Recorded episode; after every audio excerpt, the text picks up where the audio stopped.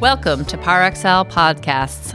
I'm Dr. Amy McKee, and I am delighted to be kicking off the second episode of Parexel's podcast that explores the issues, trends, and innovations shaping the future of the life sciences industry. If you missed our first episode, be sure to give that a listen. It was an inspiring conversation with several women business leaders in honor of the recent International Women's Day. For this episode, we're coming to you from the 2019 World Orphan Drug Congress in Washington, D.C., where I am joined by two of my colleagues, Zizi Imatorbhebhe and Mo Heidaran. I joined Parexel earlier this year after serving as Deputy Director of the FDA's Oncology Center of Excellence. All in, I was at FDA for 11 years, and prior to that was at the National Cancer Institute and also spent time as a practicing physician. So it truly is an honor to be here with my new colleagues and spend some time talking about the current state of drug development for rare diseases and how we can engage rare disease patients to serve them better. We'll also talk later about a timely subject that Mo and I have some shared expertise on the current transition in leadership of the FDA. Lastly, we'll all address some common misconceptions about working with the FDA and other global regulatory agencies in Parexel's first ever Mythbusters segment. So, with that, Mo and Zizi, thank you for joining me in this discussion. Thank you for having us, Amy. Thank you very much, Amy. Zizi, I understand that you specialize in clinical research in rare disease and have been with Parexel for about two years. What has been your career journey so far? Well, Amy, I started off about 30 years ago actually as a research scientist um, doing research uh, in the CNS area. And I progressed from being a research scientist to working in various commercial, clinical operations, and strategy roles. Uh, in my 30 years, I've been very fortunate to work with rare disease diseases from a research point and as well as working very closely with patient advocacy groups. So that's kind of spurred my interest and my passion um, in rare diseases. I work in Parexel now as a senior director of, of solutions consulting and strategy development. Thank you, Zizi, for sharing your journey to date. Mo, you recently joined Parexel from FDA, as I did. Can you tell us more about your background? Sure. Um, well, I want I want to think that I have a very interesting background. Um, I started, uh, and actually, I stumbled in the field of regenerative medicine and regenerative space about 25 years ago when I started working at a small biotech company after working at NCI, like you did, uh, for about nine years as a senior staff fellow. In biotech industry, I I worked in the start startup environment, and then I went to a larger company, uh, Celgene. Uh, about 10 years ago, uh, I really re- realized that I need to beef up my regulatory experience. So I joined FDA. Initially, I worked in the division of manufacturing quality, where I really received intensive tra- training in CGMPs, uh, facility inspection, etc. And I then I moved to the Office of uh, Tissue Advanced Therapy, OTAT, in CBER, where I uh, really worked toward learning uh, how to review different uh, submissions, uh, how to apply uh, existing regulatory to the, this new area of gene therapy, cell and gene therapy. And through it all, really, I've been able to uh, gain significant amount of experience, not, on, not only in the review process, but also applying the existing regulation and making policies as we go forward. And now um, at Parexel, I'm a vice president uh, of technical within our regulatory consulting. This means I regularly work with clients in the biopharmaceutical industry to help them navigate regulatory pathways, particularly in cell and gene therapy area. Thank you both for sharing. Listening to your background, I'm wondering what drives your interest in rare diseases and improving the lives of patients living with these conditions. So, for me personally, my ties with oncology, which has been the focus of my entire career.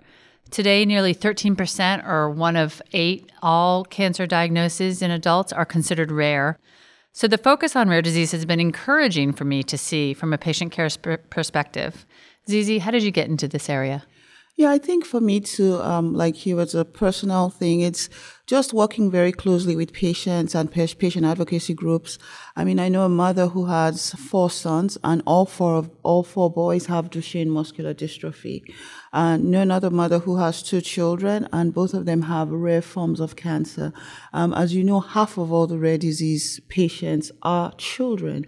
So it's very heartbreaking, uh, being a mother myself, to see other parents that have to endure this. Rare disease is really a disease, it's a family illness. It's not just, doesn't affect just one person, but when one person in the family has rare disease, the entire family has rare disease. So, from a personal point standpoint, it is heartbreaking.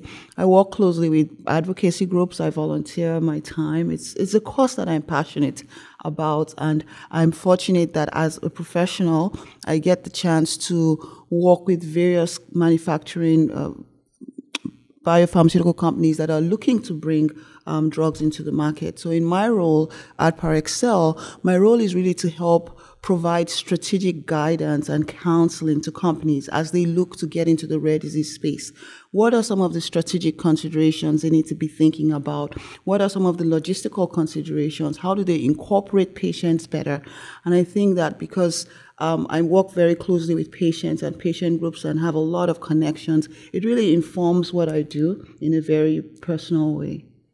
It's really inspiring to hear both your personal and professional connection to this kind of research. Thank you. Mo, how about you? Yeah, I, I definitely uh, really got exposed to rare diseases from pro- professional perspective. Um, as you know, approximately 80% of 7,000 known rare diseases are caused by a single gene defect.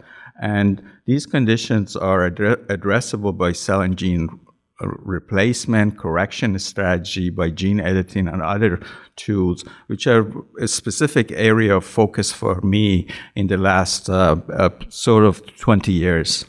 And I think we're seeing the impact of this in the industry with the significant increase in cell and gene therapies in development in the recent years. Mo, can you comment on that potential? Do you think that cell and gene therapy will live up to the expectations we keep hearing about? Well, uh, we are beginning to see very promising results in cell and gene therapy approaches to treating rare diseases. FDA just approved uh, the first gene therapy product, uh, Luxturna, uh, that really addresses the gene mutation in RPE65, uh, which results in progressive blindness. These treatments are going to be transformative and potentially could address much more life threatening conditions uh, FDA is seeing a, an explosion in new INDs, but I always recommend manufacturers to be measured and careful in their approaches to these therapy, as these therapies are very new. Thank you, Mo. Now, let's talk about the current landscape and outlook for treatment of patients suffering from rare diseases. From an FDA perspective, I've seen what the agency has been doing to drive innovation in the area in this area. FDA has encouraged creative trial designs, and in particular for oncology, basket designs appear to have served an important role in rare disease subsets in oncology. With this approach, FDA has approved indications with as few as 18 patients in areas where the scientific knowledge and biology are well known. Zizi, you work frequently with patient advocacy groups and patients. How do you find the rare disease patient community to be different and similar to other patient groups you've worked with in the past? Sure. Thank you for that, Amy. I think one of the um, challenges or the differences with the rare disease patient advocacy groups is a couple of reasons. One, it takes a very long time to diagnose the average rare disease. It's anywhere from about five to 15 years, on average, about eight years. And when you think about 30% of children that are diagnosed with rare diseases will not live until will, not live up, up until their fifth birthday, and it takes eight years to diagnose. That's quite significant. Um, so patients like this are often looking for um, someone that they can go to because they feel very isolated most of the time. So the first thing that they do is usually find out, is there a patient advocacy group for me that understands patients like myself? So that's one. There's a, a huge need and there's a huge desire by the patients and their families to want to be um, a part of the patient advocacy group. Um, secondly, patient advocacy groups in this area too are very open. You know, they are looking for collaborations because they know that um, their patients are looking for answers. Um, as you know, Amy, rare diseases are also very heterogeneous. So um, a rare disease might express differently you know the same rare disease in in in different in different types of people. So that also is a driving force for them in in doing that.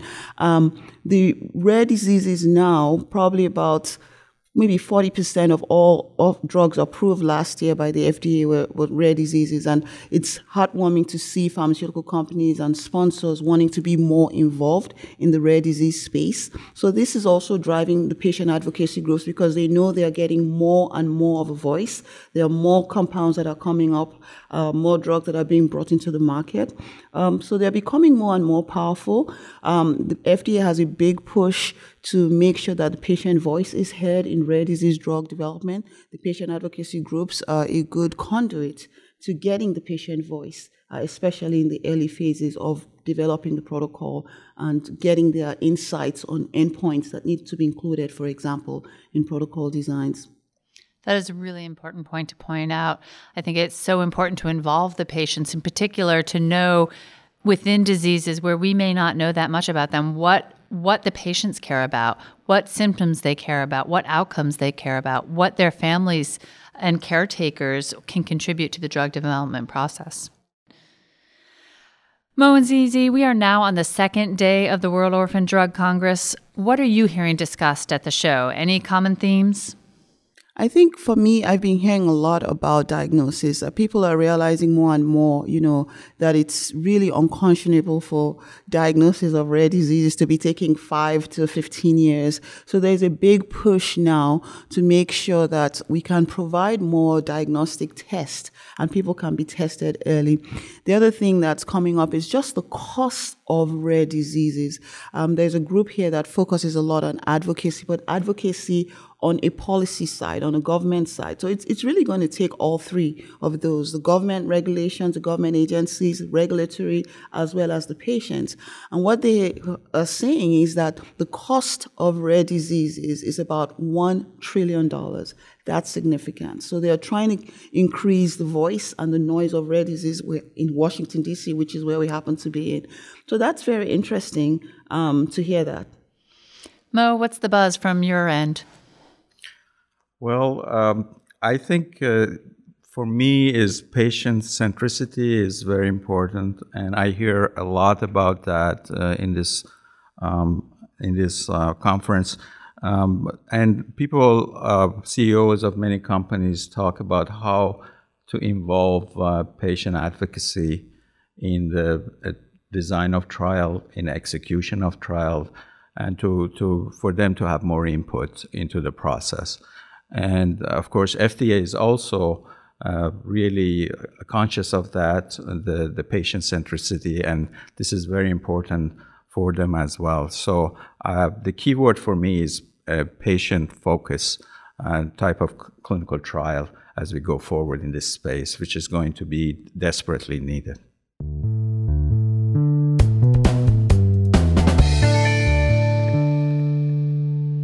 In our next segment, Mo and I will discuss a subject that is near and dear to our hearts the FDA. In recent years, the agency's impact not just on the domestic biopharmaceutical industry, but on the regulation of drugs globally has grown. The agency has taken on initiatives to promote patient centric trial design and engage with patient advocacy groups, as well as apply flexible regulatory decision making for areas where there is unmet medical need. Mo, you and I both joined Parexel's regulatory consulting team recently from the FDA.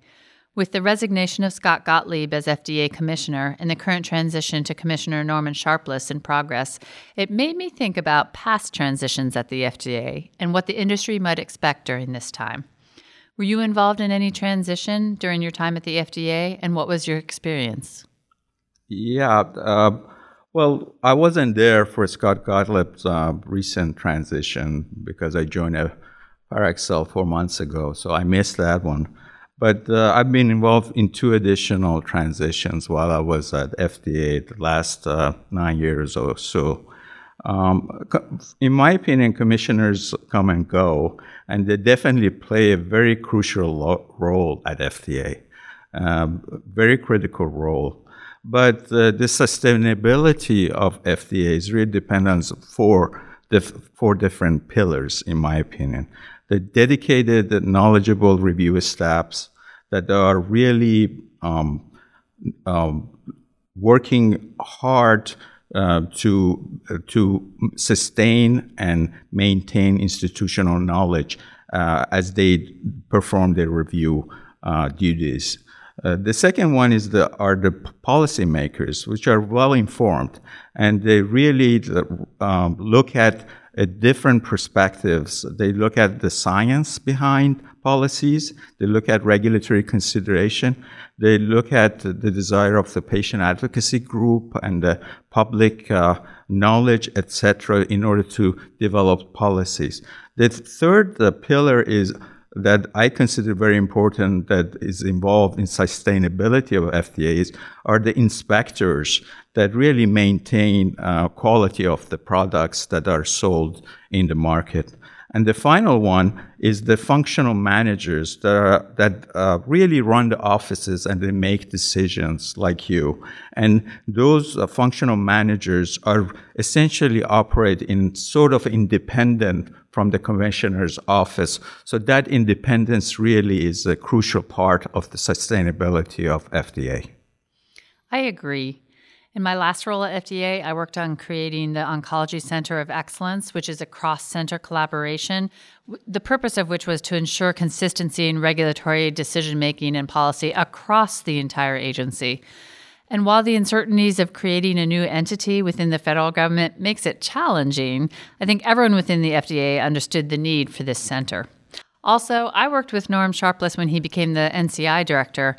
I think we can expect to see from him a measured, science based approach to tackling the challenges of development in healthcare while he was at the NCI, he managed to negotiate an even larger budget for basic research, and that really is the building block for the future therapies that we will all be trying to develop for the patients.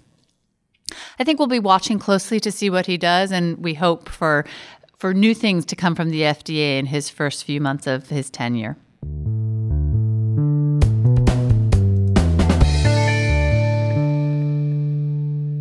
While we're on the topic of FDA, we thought it might be interesting to our listeners if we shared some of our personal experience and perhaps did a little Mythbuster section regarding working with FDA. Mo and Zizi, are you ready? Yes. Yes.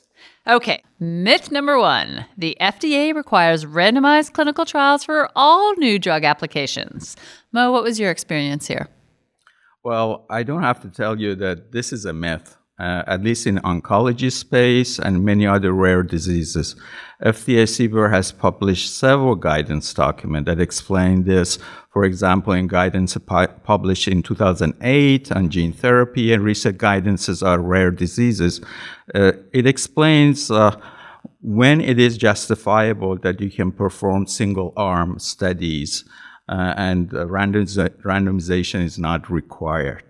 Uh, we know in, in some cases uh, it is justifiable to conduct trials that are not randomized, and this is because of many factors like a small patient population, ethical issues, and other factors that have to be considered, which are considered by FDA case by case.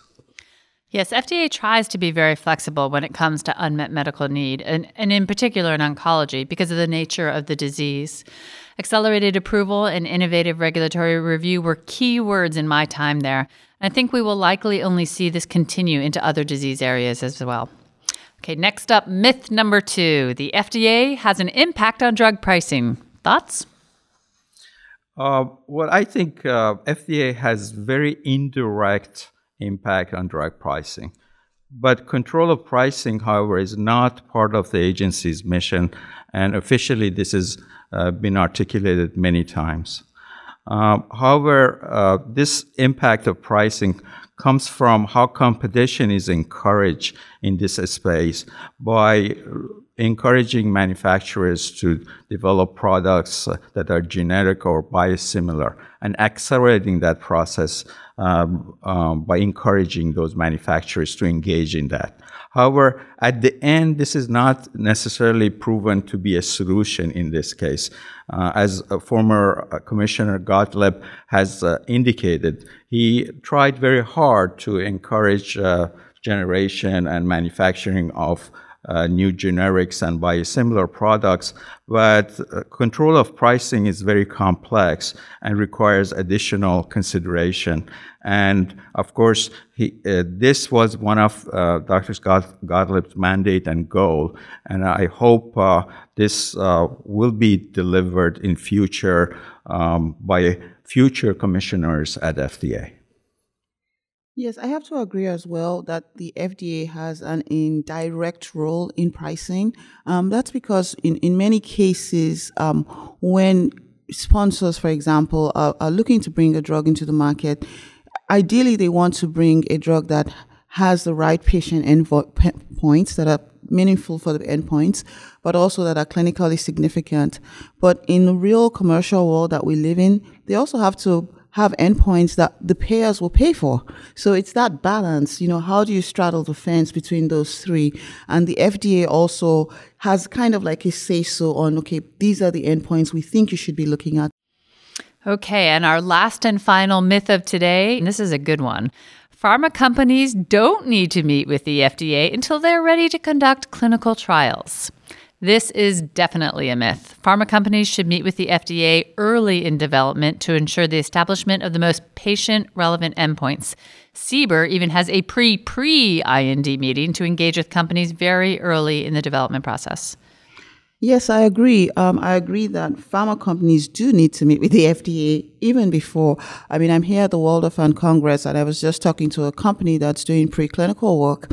And one of the advice and the guidance that I was giving him, even though he's in preclinical work, was to start looking at meeting with the IND, with the FDA and doing the pre-IND meeting so that he makes sure that he's getting the right guidance that he needs. So you can't meet with the FDA too regularly. I think another myth, Amy, is people are generally just scared of the FDA. They just think, oh, the FDA, you know, they're going to say no to everything. But um, I'm finding that the FDA is more flexible, more willing to work with manufacturers, more willing to work with patients, uh, more engaging. Um, they have created all these f- wonderful expedited pathways to get um, you know drugs to the market really quickly so they're your friends they want to see you succeed they want to bring products um, life-saving products into the market especially when there's an unmet need uh, Zizi, I agree with you. The folks at FDA are very friendly, uh, like me. uh, but yeah, the early en- early engagement is the key thing. Yeah, because uh, if you uh, do not go through early engagement with FDA. The manufacturers and sponsors are really bound to make mistakes. And uh, early engagement allows them to uh, learn from the mistakes of others because FDA will have feedback uh, for them and gives them direction on how to avoid pitfalls going forward. So that early engagement is not only f- good for the manufacturer, but also is good for the reviewing staff to get the exposure to the technology and be ready to handle those technology as they go forward. So I highly encourage early engagements with friendly staff from FDA. Absolutely. I think at the end of the day, we can all agree that the agency is more willing to work with the companies earlier in drug development process, and there's a benefit both for the industry and ultimately for the patients.